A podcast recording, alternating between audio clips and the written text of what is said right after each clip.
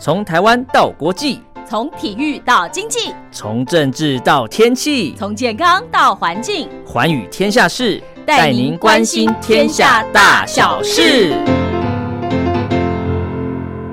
欢迎收听寰宇天下事，我是陈燕，在每个礼拜四、礼拜五的早上七点到八点，晚上的十点到十一点，在光华之声的频道中波八零一、八四六、七一一、九八一，以及短波九七四五跟六一零五千赫。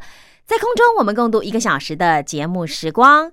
是的，又到了礼拜四礼拜五啊，这是陈燕在空中跟您会面的时间咯。礼拜一礼拜二是由茉莉所主持的听心灵在唱歌，礼拜三呢是黄轩的宝贝宣言。好，礼拜四跟礼拜五就由陈燕在空中跟您唠唠叨叨讲一些寰宇天下事。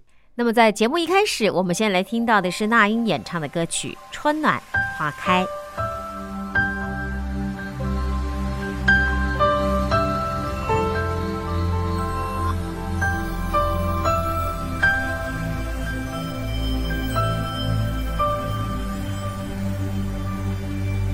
如果你渴求一滴水，我愿意倾起一片海。如果你要摘一片红叶，我给你整个风铃和云彩。如果你要一个微笑，我敞开火热的胸怀。如果你需要有人同行，我陪你走到未来。春暖花开，这是我的世界，每次怒放都是心中喷发的爱，风儿吹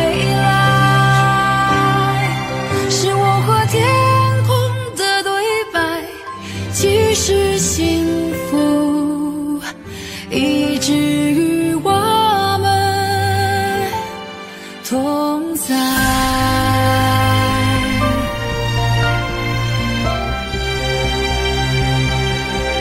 如果你要一个微笑，我敞开火热的胸怀。如果你需要有人同行，我陪你走到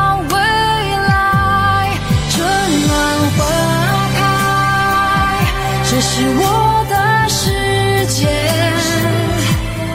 每次怒放都是心中奔发的爱，风儿吹来，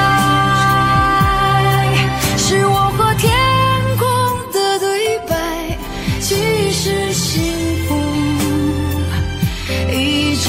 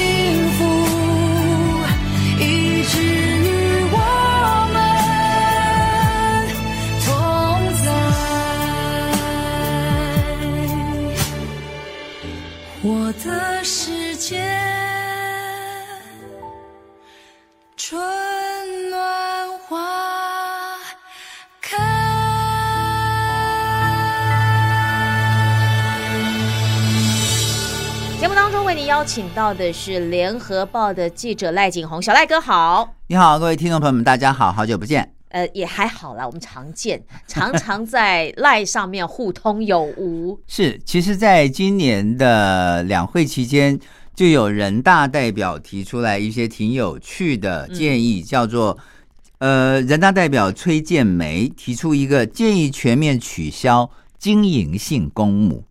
什么叫经营性公墓？就是收费型的，是不是？呃、对，它有公益型公墓跟经营型公墓。嗯、好，那其实这个是挺呃怎么说呢？因为这个这个问题已经挺久了啊，嗯，但是会这么正式的提出来，让大家觉得很有感，然后在网络上引起话题，我觉得经营性公募是到了该检讨改进的时候了啊！我不懂哈，因为我觉得既然叫公募，嗯、它就应该是大家都可以住进去的地方，对不对？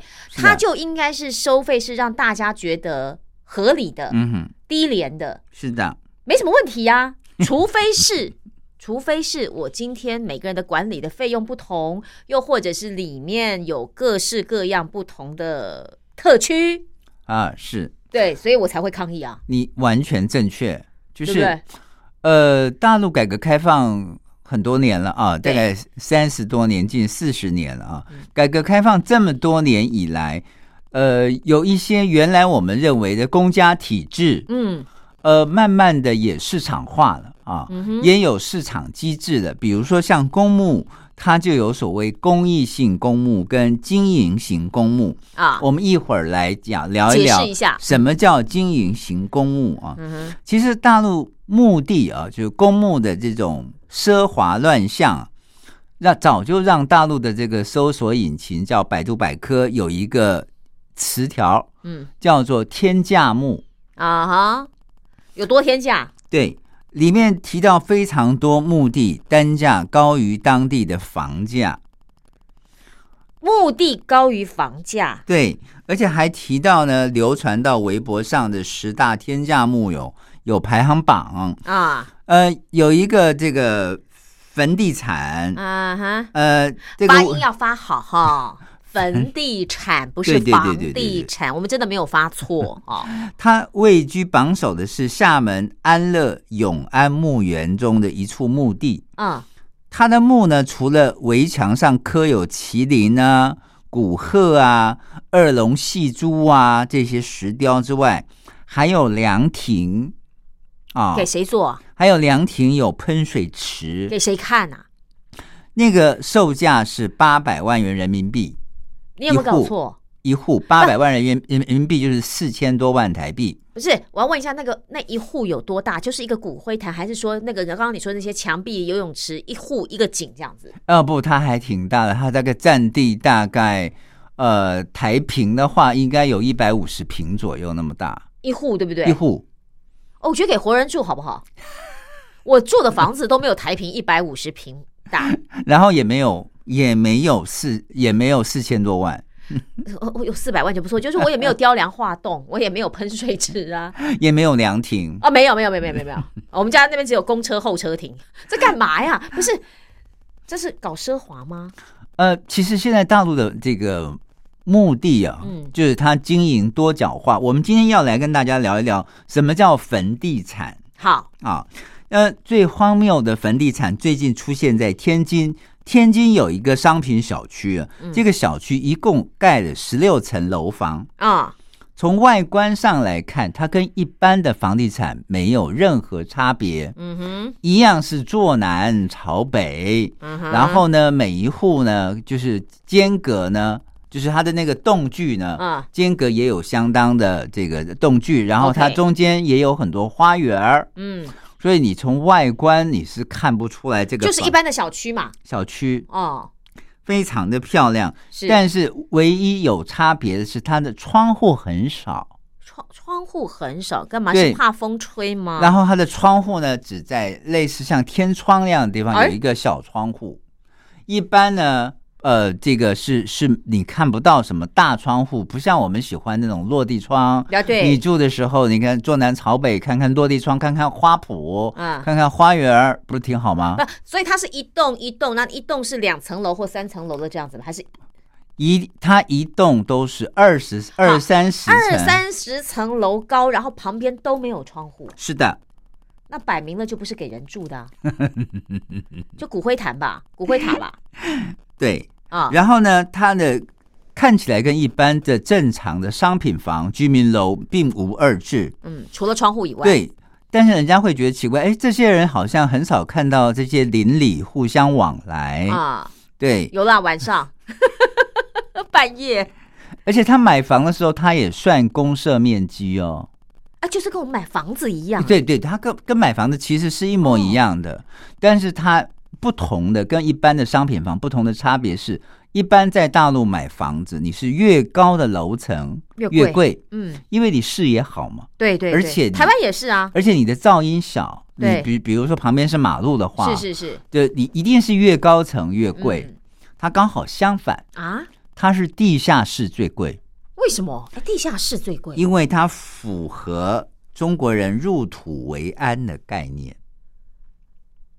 我既然是骨灰坛的话，其实都已经火化了嘛，就没有什么入土为安的。呃、照理说啦哈，就是你进到塔里面就好了啊。是，但是它在这里呢，它是基于完美的契合这种中国人入土为安的概念呢，它的这个单价是最贵的。它的比如说它的这个呃地下室，嗯，一层每一平米要 一点五万元人民币。哇、wow、买一套最小的啊，买一套只有二十五平米的要四十万人民币以上。我又不是停棺木，我为什么需要到二十五平米？呃你跟我解释一下。它是这样的哈，就是你可以把它当作是一个祠堂哦，或者是家族家族墓哦，那那可以，我可以理解了。我想说，我一个骨灰坛好不好？你左右前后加起来，是的，两尺就差不多就够了。你知道吗？就就它的这个布局，嗯，它也有这个三房两厅的。然后呢，你要不要再来个卫浴设备还是厨房？通常呢他们进去他的那个门啊，上面上面也会有那个雕梁画栋上，呃不是、啊、就是像贴彩花一样、啊、就是就是类似你去看一般的那种大型墓园、啊、它上面也会有那些，对对对，该有的该有的那些装饰是有的、啊、然后也有对联儿啊，也有什么什么堂啊，好，然后你进去呢，它那个骨灰坛是分层次的。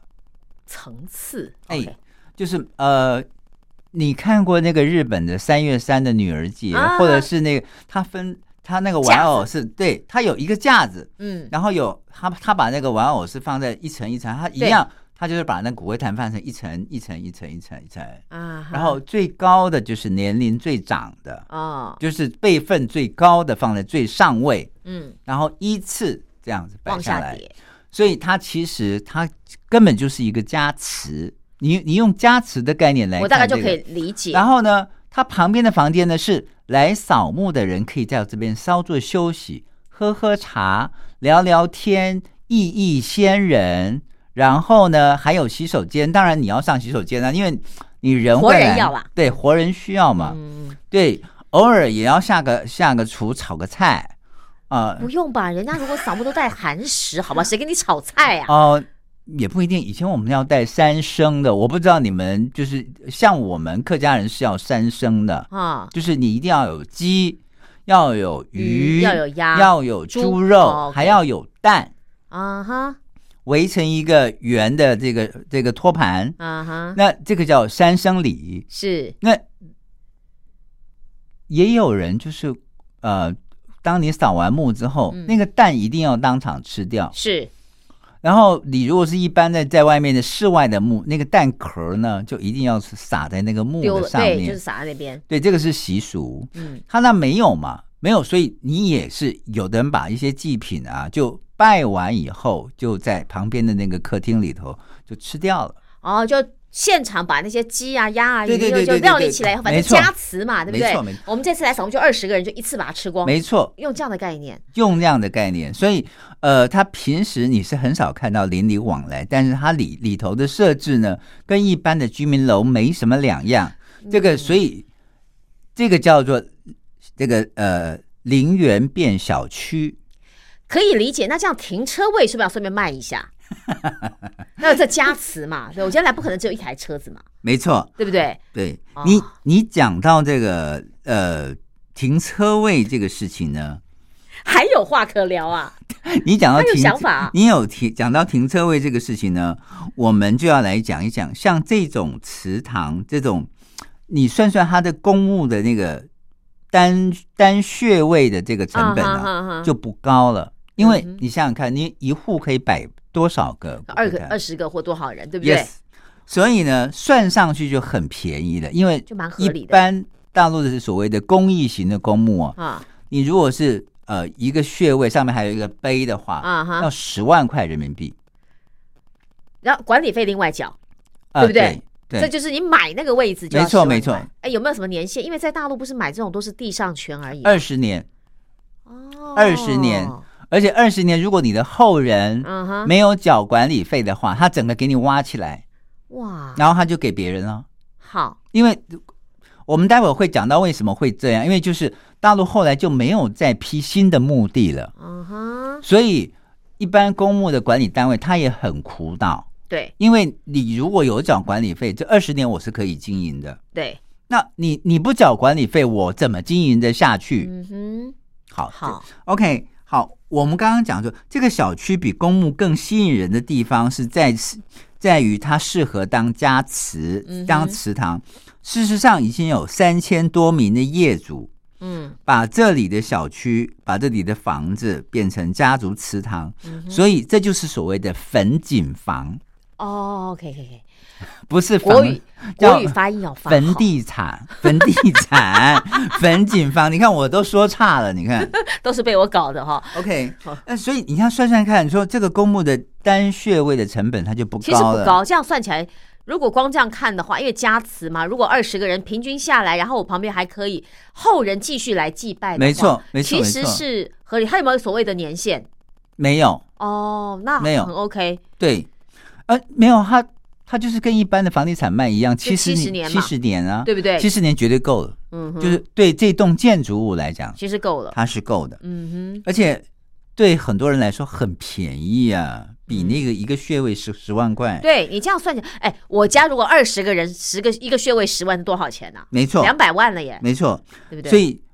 它一推出立刻被抢购一空我相信是所以它的地原来就是小区还是说就是坟地产就是坟地它本来就是小区本来就是商品房 啊, 啊 OK 啊所以呢这样能够过吗所以你知道就早在二零一八年在大陆的网络上就已经诞生了坟地产这个词嗯，然后天津这个静安陵园这个楼盘它叫静安一期啊，一推出横空出世就把房地产跟坟地产一丝丝的差别都没有了、嗯、就是大家都觉得这跟买房炒房是一样 的, 是是一样的概念一样的就是你买了也可以卖嗯哼 OK 对然后呢如果你觉得陵园变小区这种新闻还不够荒诞小区变陵园的新闻也是有的我们现在就来谈谈你刚刚讲的这个停车位好待会儿因为过后继续回来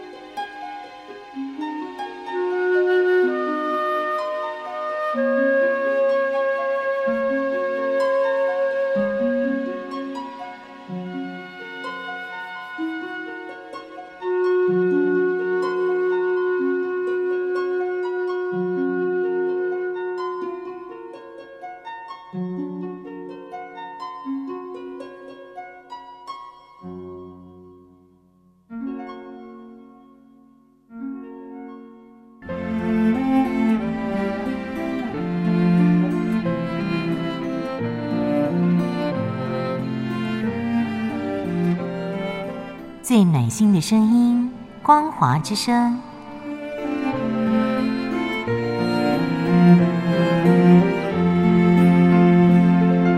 短波九七四五千赫，六一零五千赫，中波七一一千赫，九八一千赫，八零一千赫，八四六千赫，温暖陪伴您。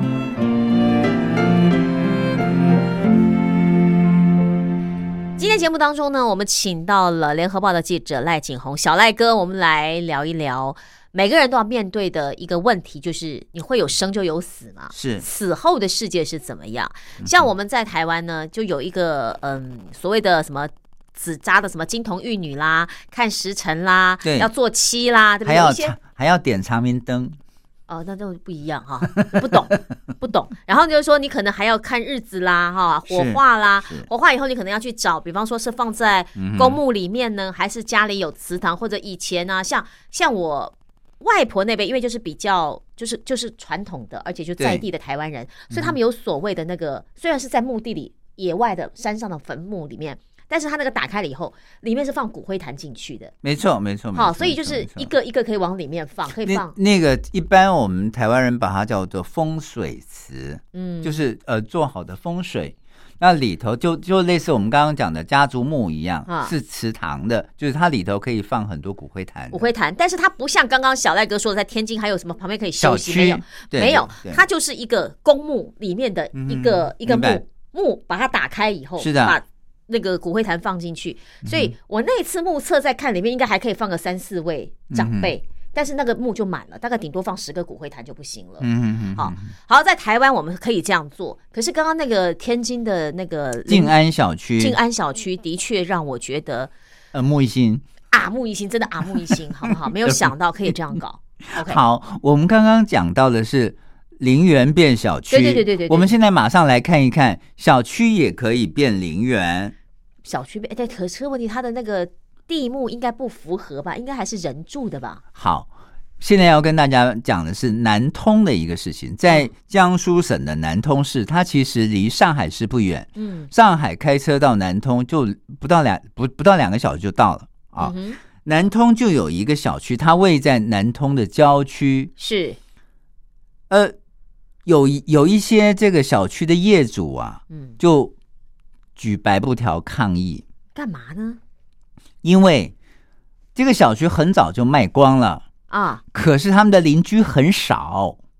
不是卖光了，怎么可能邻居很少？你如果说卖不出去，才有可能没邻居啊。对，但是他卖出去之后，就觉得嗯没什么人气的感觉，尤其是到晚上、啊、都没什么人点灯啊。但是清明前后。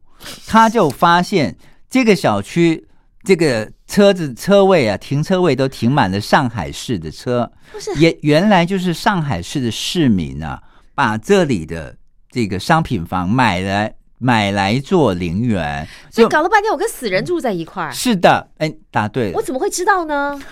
嗯，我住进去才知道啊。对，他住进去才知道，而且他就是因为每年清明节会有很多外省市的车子停进来，啊、停到他的停车位，他赫然才发现，原来他们这这个小区只有在清明前后最热闹。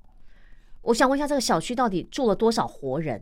呃，他的活死人的比例，活人活人有一百多户，其他两百多户都是都是阿屋。呃对，都是这个飘飘。可是我我觉得你要有告知的义务，就是说我怎么今天会跟跟这个，我不是不尊敬他们，可是如果你让我知道，嗯、我就会考虑我要不要买啊。哎，这个也非常妙哈，你的确讲到重点，就是当这个呃房地产在发发售的时候，他并没有告诉他的这个客户说，住户说，住户说我这个是房地产还是坟地产。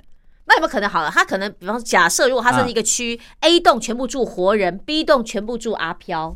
他但是呢，他并没有，他卖的时候并没有这么讲，而且所以有可能我隔壁住的就是阿飘啊。对，所以他在卖的时候，他他就告诉这些客户说：“我都卖掉了，我也不知道他拿来做什么用啊。”你少来，你最好不知道。然后，然然后呢？嗯、确实是因为呃，南通的房房地产跟上海的房地产。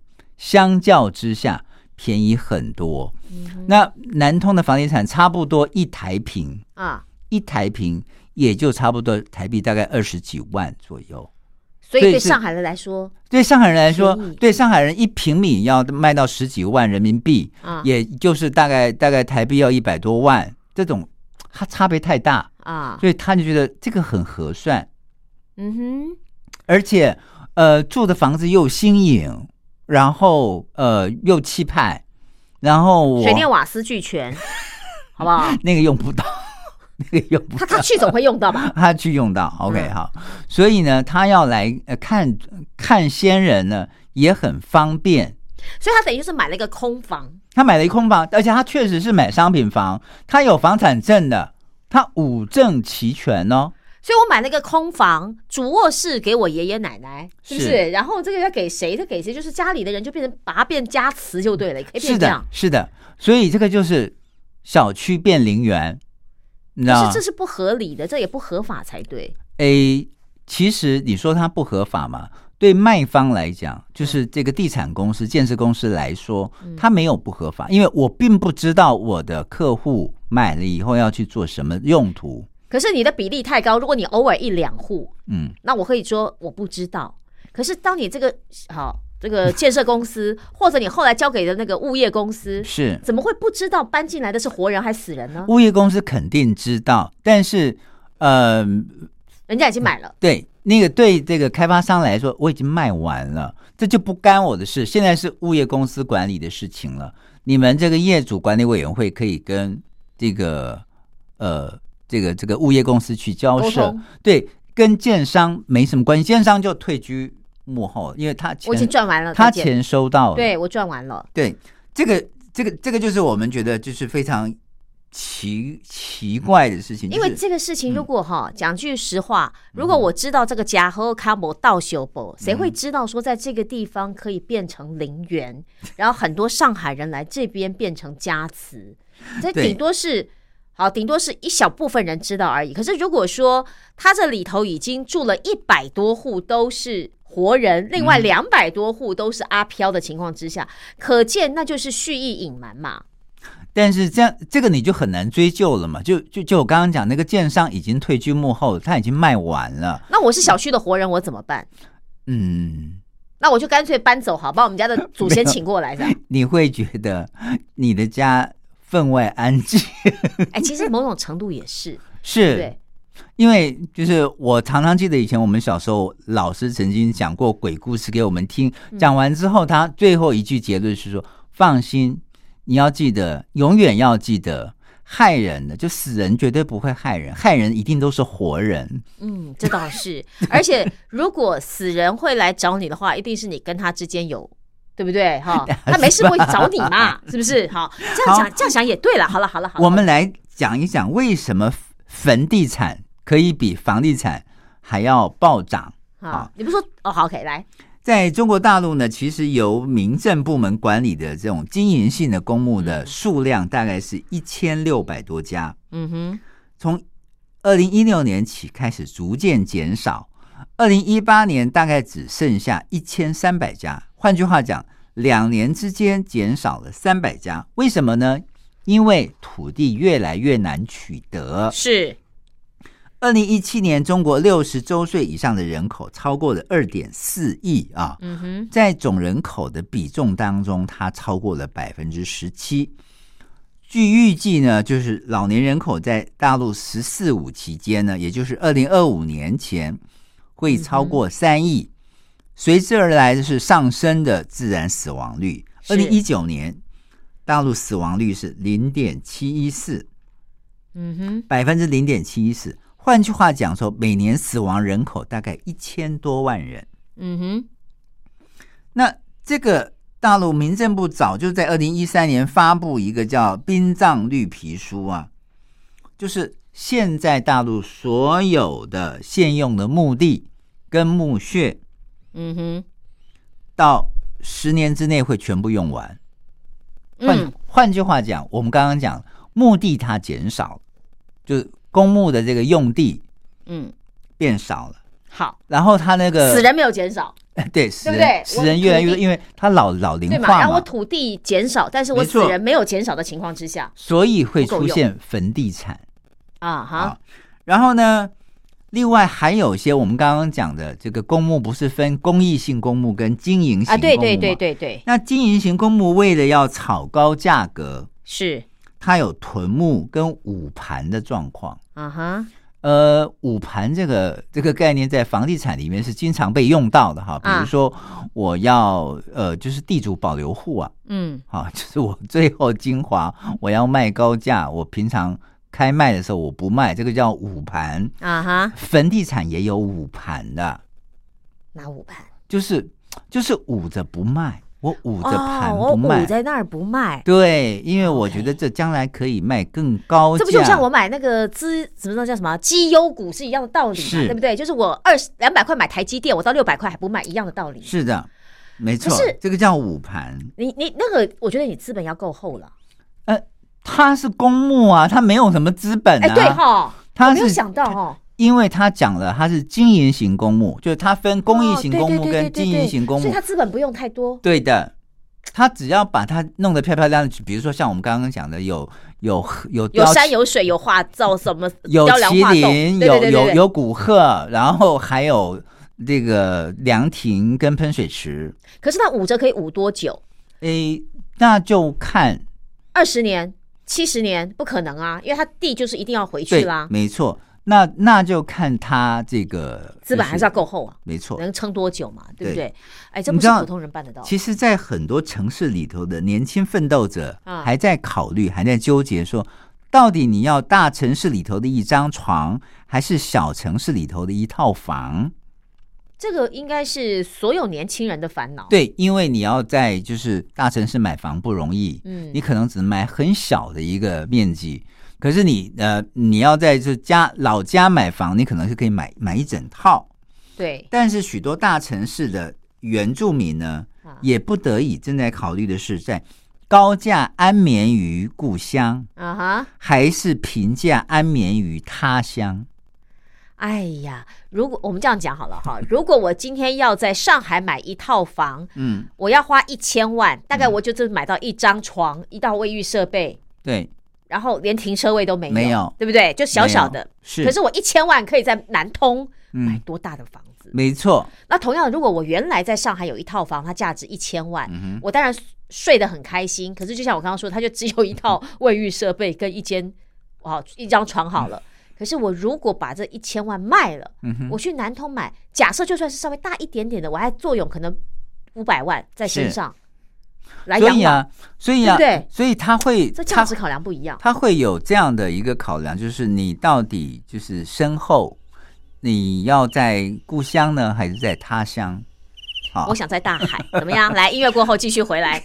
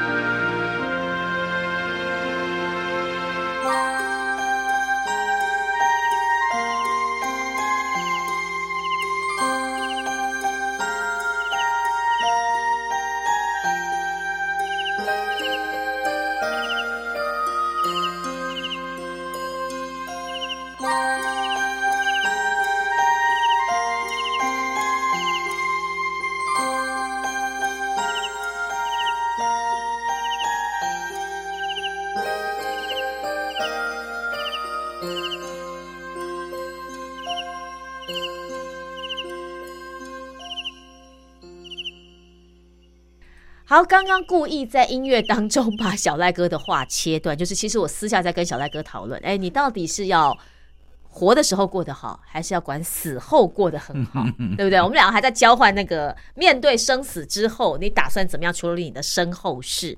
对，好，所以大家的选择会是什么呢？哎，其实我觉得你也可以思考一下了。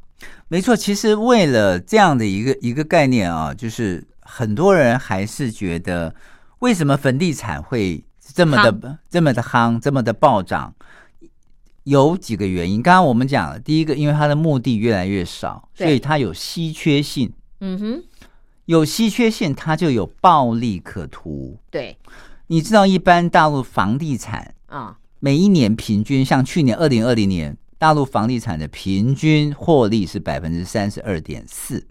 你干嘛把这数字背得那么细，背得那么清楚，害我都好想去买房了。但是我现在买一定是被套牢了，对，而且是现金，然后呢，贷款。但是它的房地产哈，它的获利是百分之百。呃，我先去预定两个骨灰坛，我神经病啊我！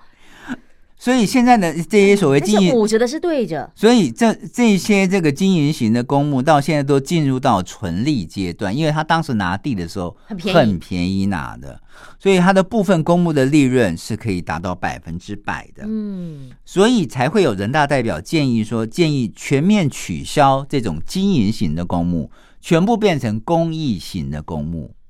可是哈，那你叫、嗯。全部变成公益型的话，是不是又变成大家又可以抢破头，或者有人可以有特权、嗯、我就把这块包下来，然后又做一些什么、嗯、你知道这种有权利的事情太容易了。所以你知道就是我们我们刚刚有有有在这个音乐当中我们有聊到，现在其实有很多生态葬、啊啊、比如说海葬，比如说河葬、树葬、啊、甚至是壁葬、嗯、啊哈啊，就是你剩下一个骨灰坛，然后只只但骨灰坛也并不是全部都装满，只是一部分，嗯，然后就放在那个墙壁上，上面只刻了你的名字，是这样，然后旁边有一有一个可以插花的地方，这样就好了，就好了，嗯。那很多人排斥树葬、海葬、生态葬这些出发点、嗯，正是因为失去了一个可以固定祭奠逝者的地方，是他们就认为说，如果我呃没有这样给祖先一个这么好的一个墓位呃穴位，或者是这么好的一个祠堂，或这么好的一个风水，嗯哼，会让逝者不敬啊，会觉得是自己对逝者不敬。但是事实相反，很多人觉得说，如果是用物质不灭定律来说，正因为他们无所不在，嗯哼，啊，所以他们才无所不在，所以你根本就不用在乎他到底是在四百万零元的这个房子里头还是住在八百万的十大豪宅里头，十大这个这个这个呃房地产里头。对，而且哈，我真的觉得我真的觉得所有的形式都是做给活人看的。嗯哼哼，你怎么知道死人他真的享受到了呢？嗯，你要不要打个电话问问他，还是请他发个电报给你，托梦给你？对啊，所以就说在你不能确定的情况之下，你也是用设想嘛，就是说哦，他住四百万，他很开心。搞不好我跟你讲啦，你的那个阿祖跟那个那个阿祖妈两两个人感情早就不好，要离婚了。你还硬把他们两个凑作堆，把他们两个骨灰放在一起，对不对？你怎么知道人家愿不愿意呢？都是我们我们后就是活着的人在揣测怎么样对他们是最好的、嗯、其实在中国传统文化当中呢，就是人过世之后会去什么地方，大家都认为是去地下啊。所以呢，因此在不考虑土地规划跟生态环保两个问题的面前提之下呢，都是追求要入土为安，对，就是往地上葬嘛，对、嗯、所以入土并不是什么不正确的想法，对中国人来讲是。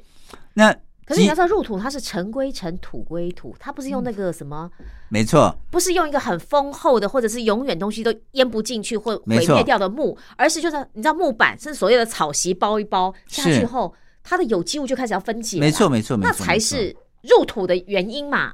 是，所以你知道急需转变的观念是什么呢？嗯、是以墓葬。不要用墓葬来攀比啊哈、uh-huh. 也也不要比什么呢？就是很很多人觉得我花很多钱啊，去买一呃弄一个非常大的池塘，风水宝地，对对对，买一个风水宝地，是因为比谁看起来比较孝顺。对，就是做给活人看的嘛。对，还是做给活人看。而且呢，比如说呃，我的这个子弟啊，非常非常的有钱，是他做到某某上市公司的董事长，嗯，所以他要给我盖一个陵园啊，然后。我我我这个就是风光大葬之后呢，嗯，我就可以住进这个陵园，让任何人经过这个地方都会看我一眼啊，然后就会觉得嗯，你的子孙很棒，你的子孙飞黄腾达。对，其实是这个概念，就是一是身份地位啊，二是比孝顺。就那些动辄数百万人民币的这种豪华墓穴，无非是想展示。这家人在非常孝顺的同时也非常有钱。错，是非常有钱的情况之下才会让人家在乎我是不是很孝顺，我要告诉你我做到很孝顺。那我刚刚其实私下还在跟那个小赖哥谈，就是说因为像大陆现在有一些节目，他不都有一些去挖掘古墓葬啦、古陵园呐，对 对, 对。那我每次在家里看到这些的时候，我就跟我老公说：“我说，所以你看嘛，你死，你以为你死后搞到这么多陶俑啊、陪葬品啊，不是被盗墓的盗光了，就是被死被之后的考古人员给挖了，你还不是一样没有得安所？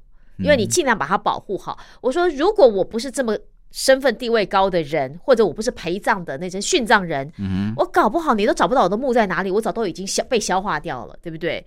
所以哦，好啦，我觉得还是在做给活人看的啦。但是真的，你要我去我一个住的小区里面，旁边就是别人的家祠，嗯，我真的觉得怪怪的。我倒是觉得就是有一些嗯、呃、新的墓葬的方式，嗯，或是纪念先人的方式，可以让现在许多大陆的朋友们啊，有一些新的想法，哎，提出来看看。比, 比如说，像日本很早就开始提倡，就是有一些呃，比如说他的最爱的先人啊，他拿他一部分的骨灰，然后做成钻石项链哦，他就戴在身上，他是跟着你走的，嗯，或者是做是做成钻石的戒指。对，因为他是用那个碳的那个没错方式去做的嘛，嗯。对，然后呢？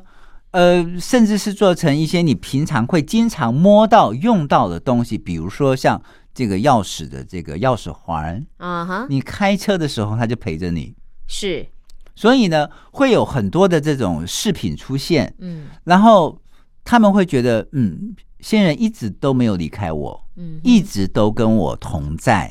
对，那这种比你把它买起来，呃，买一个豪华的墓，大概一年只只有四月五号清明节去看它一下，要好的太多了。对，而且平常扫墓剩下三百六十四天都是你花钱请人帮你扫墓，没错，而且你还要缴管理费。对，好，我们刚刚也讲，因为那个它的那个墓很少，嗯，所以它它的管理费必须是。你他你一次只能用二十年，如果你二十年之后，他如果没有联系到这个墓的后人，他整个就把你挖掉了，然后就把这个墓地让给别人了。那你对你这个先人情何以堪？嗯，所以其实我觉得，呃，你要说服现在很多人把他，呃，就是他的父母亲过世之后不下葬啊。不埋到土里头去，我觉得有点难。嗯，你说大家都奖励说海葬啊、树葬啊、河葬啊，嗯，我觉得也不那么实际，嗯，因为不是每个人都能接受这种概念。对，但也有人觉得，比如说，呃，你知道，像西藏人哈，天葬，天葬，嗯，他们就你知道他们是什么人才能合葬吗？什么人才能合葬？生病的人哦，犯罪的人。是，所以他们的那些是要给鱼去吃掉的，嗯哼，呃，他们的大体是要给鱼去吃掉的，所以西藏人不吃鱼。OK， 你知道你知道吗？了解。所以呃，很多人地方的习俗不太一样，所以每个人的那个干观念也不太一样，嗯，但是也有人觉得，嗯，呃，烧成骨灰之后，合葬、海葬，嗯哼，都很好。是，或者是说撒在他最想呃最喜欢的地方，嗯哼，啊，比如说他最喜欢墾丁，哦，啊，哦，最喜欢这个帆帆船石，是是是，它就洒在那个附近。对，或者是有人最喜欢淡水，我就喜欢看淡水日落，哦，那日落的时候就 出, 出海就洒在海上。嗯哼，那也有人喜欢树葬，比如说呃，可能他的这个父亲喜欢樱花，嗯哼，喜欢木棉花，是，那就埋在他的那个土里面，而且他那个骨灰坛是可以被分解的，没错，没错，没错。可能三年五年以后，那个骨灰坛跟骨灰都已经真的被土壤吸收 了, 吸收了，而且成为这个大地的一部分，地球的一部分，而且是滋润了这个树。对。嗯，我觉得这些都是挺好的概念，可以可以慢慢做推广。对，就是说我们不是说传统观念不好，而是在现在的社会跟现实情况已经跟过去不一样了，没错。那我要如何的与时俱进？而且世界上不是只有一种所谓的殡葬方式。对，所以我其实觉得大陆的这个坟地产这件事情啊，虽然还在发展，但是我觉得是有改进的必要。啊，那另外你知道，我我我在这边插一个这个笑话啊，就是我曾经到厦门去采访的时候，嗯，在厦门一家四星级饭店，嗯哼。他的这个套房的这个设计很有意思哦，他就是他就是在这个呃床的旁边，嗯，他看进去一个呃洞啊，然后里面放了一个瓶子，是，然后瓶子后面打灯光啊，你知道我整晚就没有办法睡觉，我一直觉得为什么啊，他的装潢是要在我的脑袋上面，脑袋上面放了放放了一个骨灰坛啊。OK， 可以理解。好，所以当然，呃，在这个刚刚整个的访问当中，你听到陈燕可能有不同的观点跟意见，嗯，然后小赖哥也讲了很多的实例在哦。但是我总觉得，嗯，社会不一样了，环境不一样了，嗯，我们真的也要跟着改变。那一些比较守旧或传统的做法，是不是可以与时俱进呢？看看现在的考古学家对于挖到古墓多么的开心啊，好不好？你不要你不要将来这个被人家挖出来，我觉得总觉得感觉怪怪的。对，那还不如。所以我我还是那句话哈，不管是陵园变小区，还是小区变陵园，还是小区变陵园，别忘了那些都只是暂时的居所，真的都只是过客啦，都是过客而已。对。好，那清明前后其实都可以扫墓哈，嗯。那如果其实你心里有先人的话，不是只有扫墓期间，没错，才想到他。其实你随时都可以想到他。如果他既然无所不在的话，也许他已经投胎去过好日子了呢，对不对哈？没错。那我们要祝福他。那如果说你时时想到他的话，也不见得只有扫墓那一天才是真的叫祭祀先人嘛。Okay，没错。好，来，今天非常谢谢小赖哥跟我们分享这个话题。那注意一下啊，拎到拎到隔壁啊，你家隔壁你们家的小区哈，啊，是不是渺无人烟？但是清明前后人特多，可能就爱滋一啊。谢谢你，要注意了啊！谢谢小赖哥，谢谢。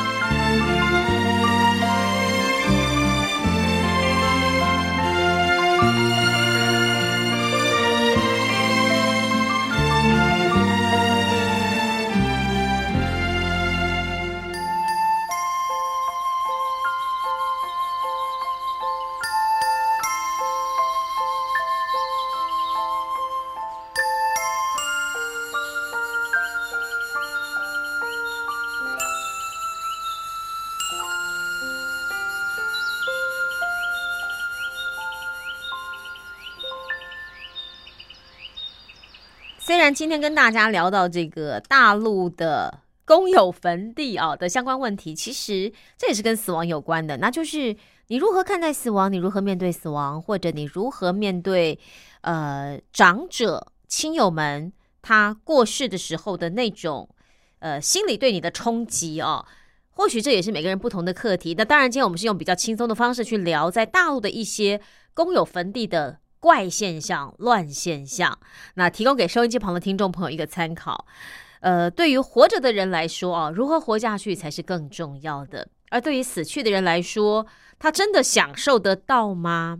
好，就像我刚刚也曾经在呃访问的时候跟小赖哥分享的，我跟我先生最近在看一些大陆的古墓挖掘啊，几千年前的古墓挖掘，我就边看边跟我先生说，看这个有什么用呢？对不对？你看当时葬的备极哀荣啊，是不是有多少的殉葬品啊？结果死后呢，因为太有名了，可能被盗墓啊。你反而如果说你真的死后有感的话，还尸身难安，对不对？或者几千年后呢，被人家整个尸身挖出来做研究，这可能也是当初诶帮我安排好非常好葬礼的亲友没有办法预见的，也没有办法想象的一个死后的世界哦。所以。真的当我死了以后，两三百年或者两三千年以后，谁知道会变成什么样的世界呢？不是吗？好，当然这个话题好像有点严肃啊，但是也可以跟收音机旁的听众朋友一块分享。我是陈燕，也非常感谢您收听今天的寰宇天下事，我们明天见咯，拜拜。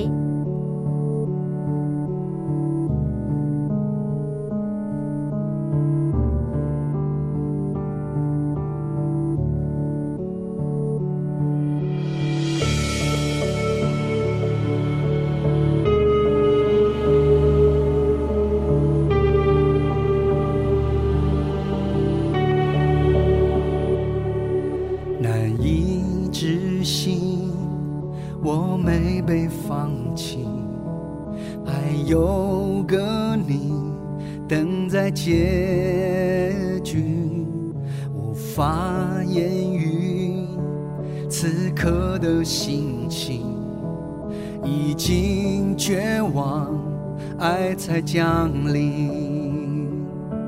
请别介意我的笨拙迟疑，毕竟我也不常拥有感情，我很好骗，需要动用几滴眼泪就会深陷，才刚挣脱的那场梦魇，问到几点？